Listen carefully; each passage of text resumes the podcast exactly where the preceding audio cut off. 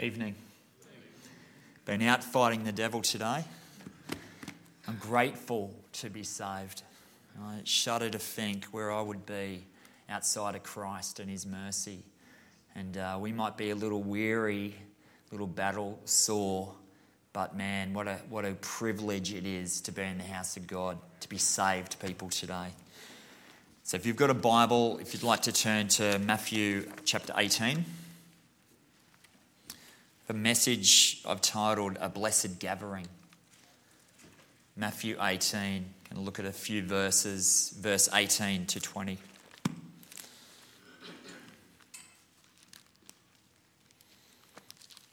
I'll read, pray, and then I'll preach.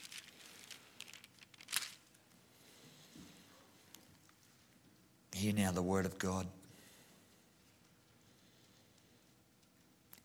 Verily I say unto you, whatsoever ye shall bind on earth shall be bound in heaven.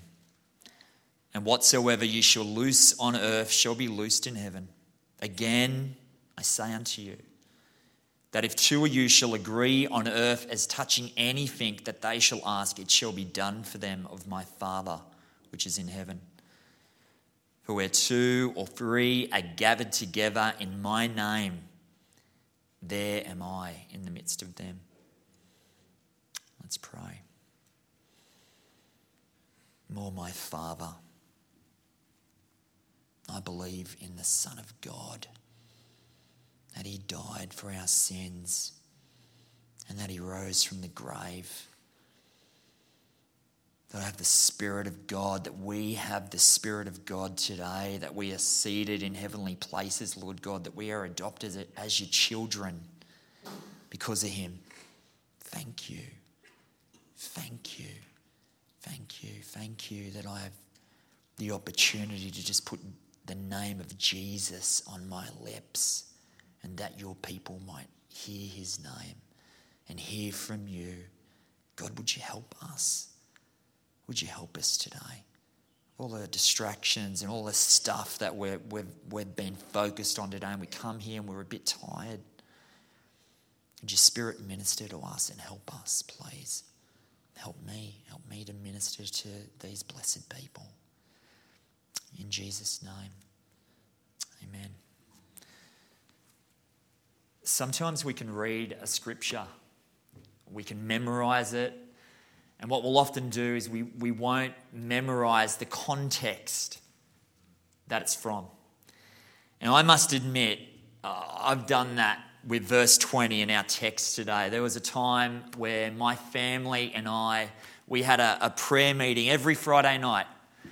And I'm sure every Friday night I prayed that scripture where two or three are gathered in my name, there am I in the midst of them. And so we can, we can do that.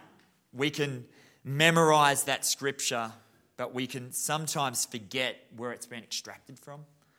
And so I was, I was just considering um, that passage recently, and I was viewing it in light of the context that it comes out of. And I was gaining a greater appreciation of those verses. And I guess this is what I just wanted to share with you guys tonight. So, what I'd like to do and I hope the, the exegetical police aren't here because you'll arrest me. But I'm not going to unpack the entire chapter. I've got 20 minutes, Pastor tells me. Um, I, I can't unpack this whole chapter. So, what I'd like to do is maybe just fly over the chapter, look at a few different things that, that are in that chapter, and then spiral down to our text, particularly verse 20 at the end, and make some application for you. So, let's do that. Let's look at this chapter. So, the chapter begins with what I think is a pretty audacious question. Verse 1 Who is the greatest in the kingdom of heaven? You might think that's an arrogant question. I, I believe that that is a, a great question. And what I want to submit to you tonight is that the answer to that question isn't just contained in those first few verses. It's in the whole of this chapter that this question is pointed at.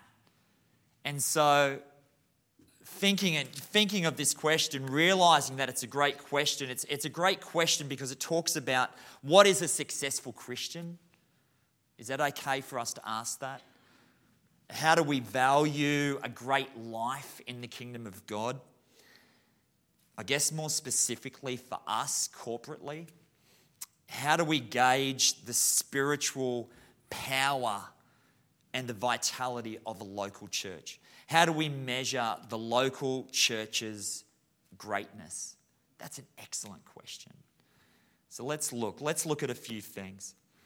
In verse 3 and 4, Jesus says this He says, and, and said, Verily I say unto you, except you be converted and become as little children, you shall not enter into the kingdom of heaven. Whosoever therefore shall humble himself as this little child, the same is greatest in the kingdom of heaven. Humility is a mark of greatness in the kingdom of God. Now, this is the exact opposite to the world, isn't it? Well, that fight and strive and wrestle with one another for position. But that is not the case in the kingdom of God. To be a child is to see ourselves in a humble position. And children, at their best, draw their identity from their parent, not based upon what they have done, but they find their identity in that parent. Humility is minimizing position and status and even your rights that another may increase. Think about John the Baptist. He said those famous words I must decrease that he must increase. John was willing to step out of the limelight, the limelight so that the ministry and preeminence of Christ could be elevated, that he would receive the fame. It's this sort of humility that should characterize us in the church, and this really is the, the mark of greatness. I'm a, a, a history buff, I love history, and uh, my, my son, his middle name is Whitfield. I'm a street preacher. I, I, I really look up to, to George Whitefield as a great man of God, man, a, a great open air preacher. And there was a time in the, the life of George Whitefield and his contemporary John Wesley, the Great Awakening, and, and thousands and tens of thousands of people were being saved in England and in the colonies of America. And there was this amazing movement of God, the Methodist movement. Uh, George Whitefield and, and John Wesley, good friends, had significant differences in their soteriology, their views of salvation. And while they were good friends, contemporaries, they, they weren't striving against each other. It was their fanboys that had a real issue and began to really to fight and to strive against one another. And when I think of humility, I, I love the story of Whitefield, where there was this time in this, in this amazing movement of God without saying, listen, we're going to make you the big guy, not this guy over here, where George Whitefield said, you know what? I, am not going to get in the way of God. John Wesley is the man. I'm going, to, I'm going to step down. I'm going to lower myself and I'm going to allow him to be elevated. This is the sort of humility that we need to model in our lives. It's a measure of greatness. Our text in verses 8 to 10 speaks of personal accountability for sin. And we know, we know this, these verses well. This is a radical statement from Jesus. Therefore, verse 8 if thy hand or thy foot offend thee, cut them off, cast them from thee. It is better for thee to enter into life halt or maimed rather than having two hands or two feet to be cast into everlasting fire. And if thine eye offend thee, pluck it out and cast it from thee. It is better for thee to enter into life with one eye rather than having two eyes to be cast into hell fire. This is a radical sermon by Jesus. Hey, if you're in sin, if this is causing you to sin, it's like chop it off, man. Chop it off. This is not saying, hey, if you're in sin, what you need to do. You need to go up to that high mountain and just gaze at your navel and just pray to God, oh God, would you, would you take that sin from me? This is personal accountability for our sin. This is not some mystical incantation that God has to do what we will not do, that we have been given power over our sin. Paul echoes the same sentiment. This is one of my favorite statements in the New Testament because I just think it's so, it's so practical. In Ephesians 4:28, Paul says this: Let him that stole just pray about it, man. Just pray about it. Steal no more, but rather let him labor, working with his hands, the thing which is good, that he may have to give to him that needeth. Now, in my vernacular, stop nicking stuff, don't be a bozo, get a job, and be generous with what you earn. Practical? Yep personal accountability, a mark of greatness. We fly over verses 11 and 14. If you're in the NIV, you're going to be confused now because verse 11 just isn't in your Bible. Verse 11 For the Son of Man is come to save that which was lost. How think ye, if a man have a hundred sheep, and one of them be gone astray, doth he not leave the ninety and nine and go into the mountains and seeketh that which is gone astray? And if so be that he find it, verily I say unto you, he, he rejoiceth more of that sheep than of the ninety and nine which went not astray. Take note here, even so, even so, it is not the will of your Father which is in heaven that one of these little ones should perish. It's God saying here? He's saying there is an amazing love that is provided towards those that are outside of Christ. And today, on this earth, blasphemers, adulterers, sinful people with jobs and healthcare and a government that won't kill them and all the blessings, as, as Christ said, it rains on the just and the unjust. God's love to reach out to those broken people and to restore them. And what Jesus is saying, he is saying, Do you consider this? If God would be this way towards those that are outside of his family, what is his intention towards you? What is his love towards you? And we move to this is a difficult few verses. And you know verses 15 to 17, they talk about church discipline, don't they? And I'm I don't know if this would I wouldn't want to preach this as my sermon. I'm bold, not crazy.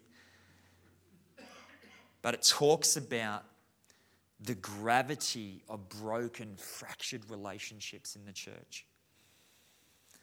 To the extent where Christ says there's a point in the fracture of that relationship, but you just, it, that member needs to be cut off. It's like gangrene, if you know anything about that. It's a, a terrible thing that when a member of your body is infected with gangrene, to preserve the rest of that body, it needs to be chopped off. This is the gravity that God highlights to us about broken relationships within the church. This is the love and the care that God has for us, that He wants us to be healthy, he wants the church to have vitality, to prosper, and He's willing to cut off that which would hinder those things. And we skip past our verses in, in verse 18, 19, and 20. And what's the rest of the chapter about? Another question. Question now is about forgiveness. And Jesus gives this radical parable. And the parable itself, and you, you probably know the parable.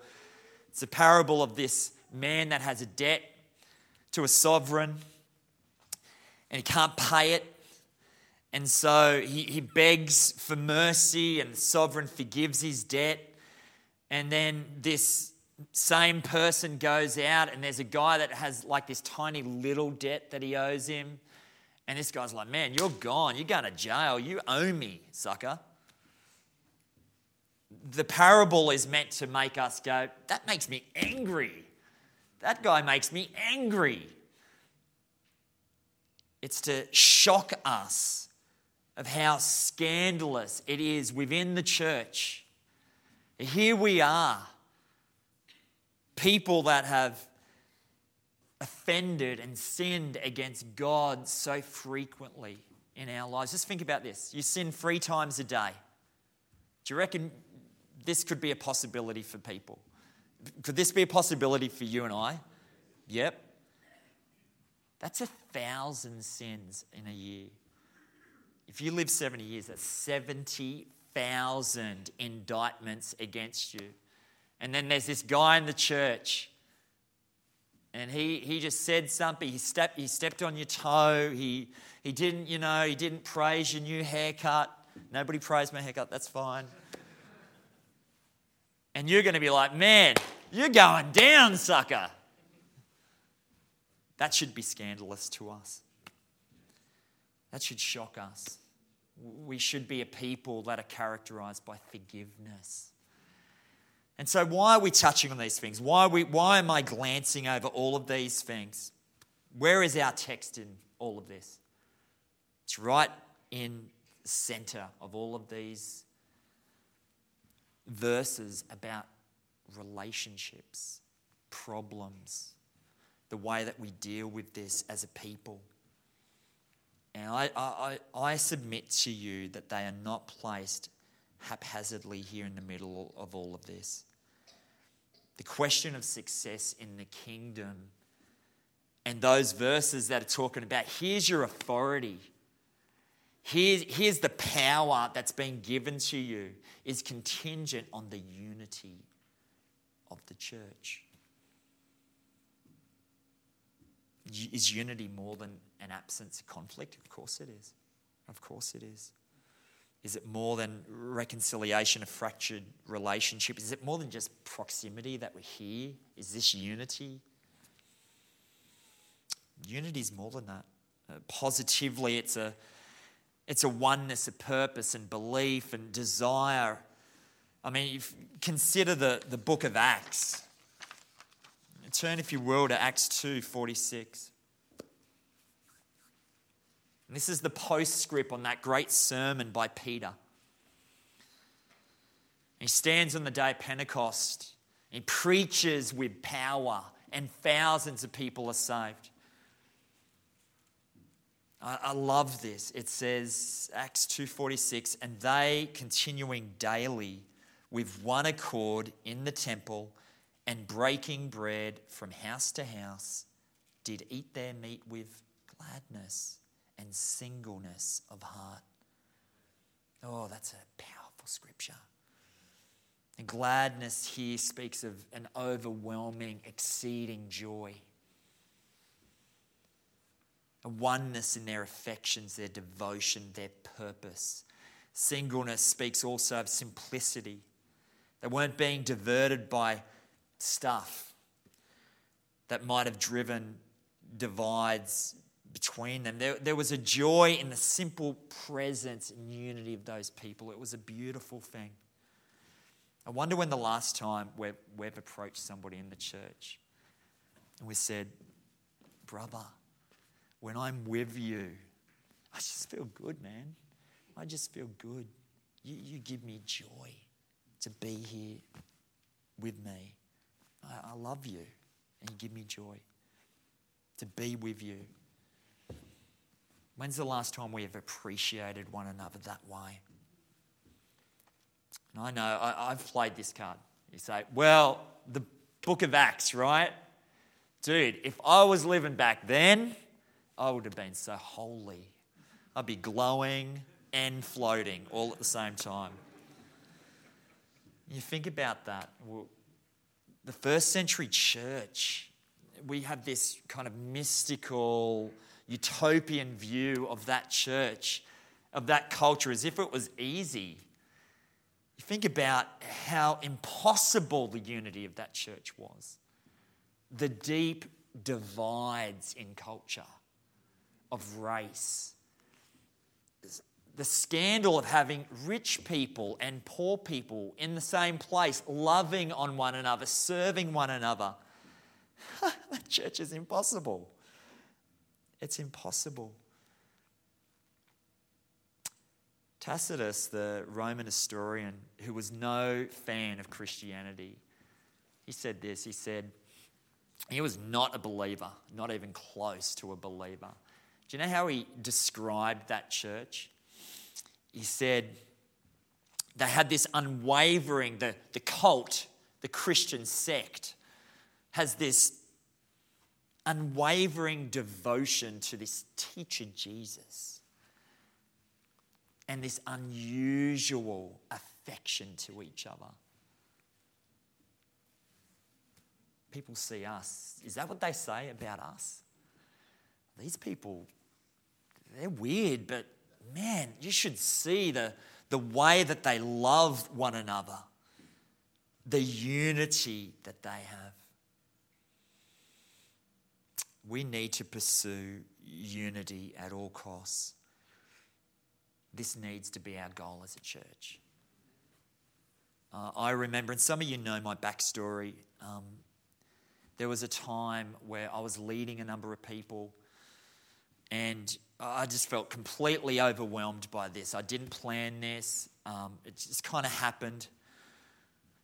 And I really needed, I had, I had pastors who were like my peers, but I needed somebody that was like older in the ministry, a mentor, an older man who's been in, in the ministry for a long time, just to come and mentor me. And I was praying, and, and finally, a friend of our family in Africa, a guy that planted a lot of churches, he, he's known our family for a long time, he kind of took me under his wing. And I remember the first time I sat down with him, I'm thinking, man, this, this is cool. This guy's like super experienced. He's a, he's a godly, godly man. He's done a lot of things in the ministry. He, he trains pastors. And I was sitting down with him, and he, I'm thinking, man, he's going to teach me about, you know, I need help with counseling people. I've got to help people. Like, maybe he's going to help me preach, and you guys can see that I need help preaching. Um, he's going to teach me about the deep things of prayer. And he started to talk about my marriage. And I remember thinking, why is he talking about my marriage? Has my wife said something to him? Why is he talking about this? And he was saying things like, the goal is that this single Geoff and this single Sandra would, would die and there would be this oneness in you guys. And he said, you know, so many marriages are really just two single people walking parallel. They're on two tracks, but they're not on one track. And he said, before you go and do that out there, you need to get this. It was, man, it was life changing advice. And I thought I had a great marriage. And I tell you that not because it's some, you know, I'm giving you some weird marriage confession, um, but I tell you that because that is our, that should be our goal. We are engaged in many different things, aren't we? Before we focus out there, before we focus out there, we need to, we need to have this. And when we have this, then we have the power of God. Then we have the favor of God. Then we have the special presence of God. And that pastor said to me, whatever causes disunity in your marriage, immediately red flag. You must avoid this. Your goal is oneness with your wife. And you will never minister that way until you have this. That's good advice for us. That is good advice for us. This will bring the power of God in our church. This will draw down that special presence of Christ that he mentions in our text. Let us pursue this above all else. I want people when they visit this place not to say, oh, they, they had great music. And we do. We have great music, we have great preachers, we have great programs. But don't we want people to come here and they go, I don't understand it. I mean, the music's nice and the preaching is good and the programs are nice and the building looks nice. But I just, I sense, I sense that God is in that place. And I want to be there with those people because God is there. Let that be our goal.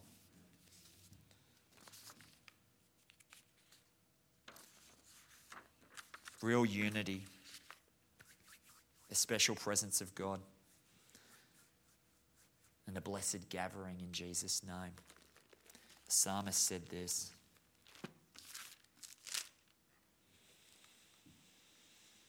Behold, how good and how pleasant it is for brethren to dwell together in unity. It is like the precious ointment upon the head that ran down upon the beard even Aaron's beard that went down to the skirts of his garments. As the dew of Hermon and as the dew that descended upon the mountains of Zion. For there the Lord commanded the blessing, even life forevermore. Let's pray.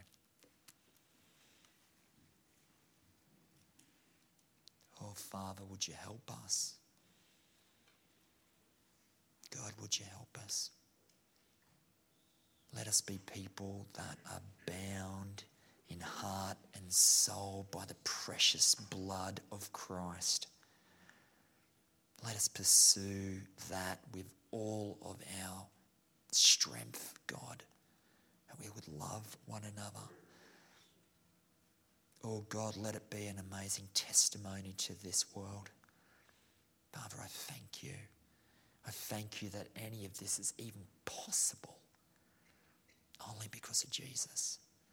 Oh, let it all be for his fame. Oh, God, for the greatness of his name and for the joy, the peace of your people today. In Jesus' name.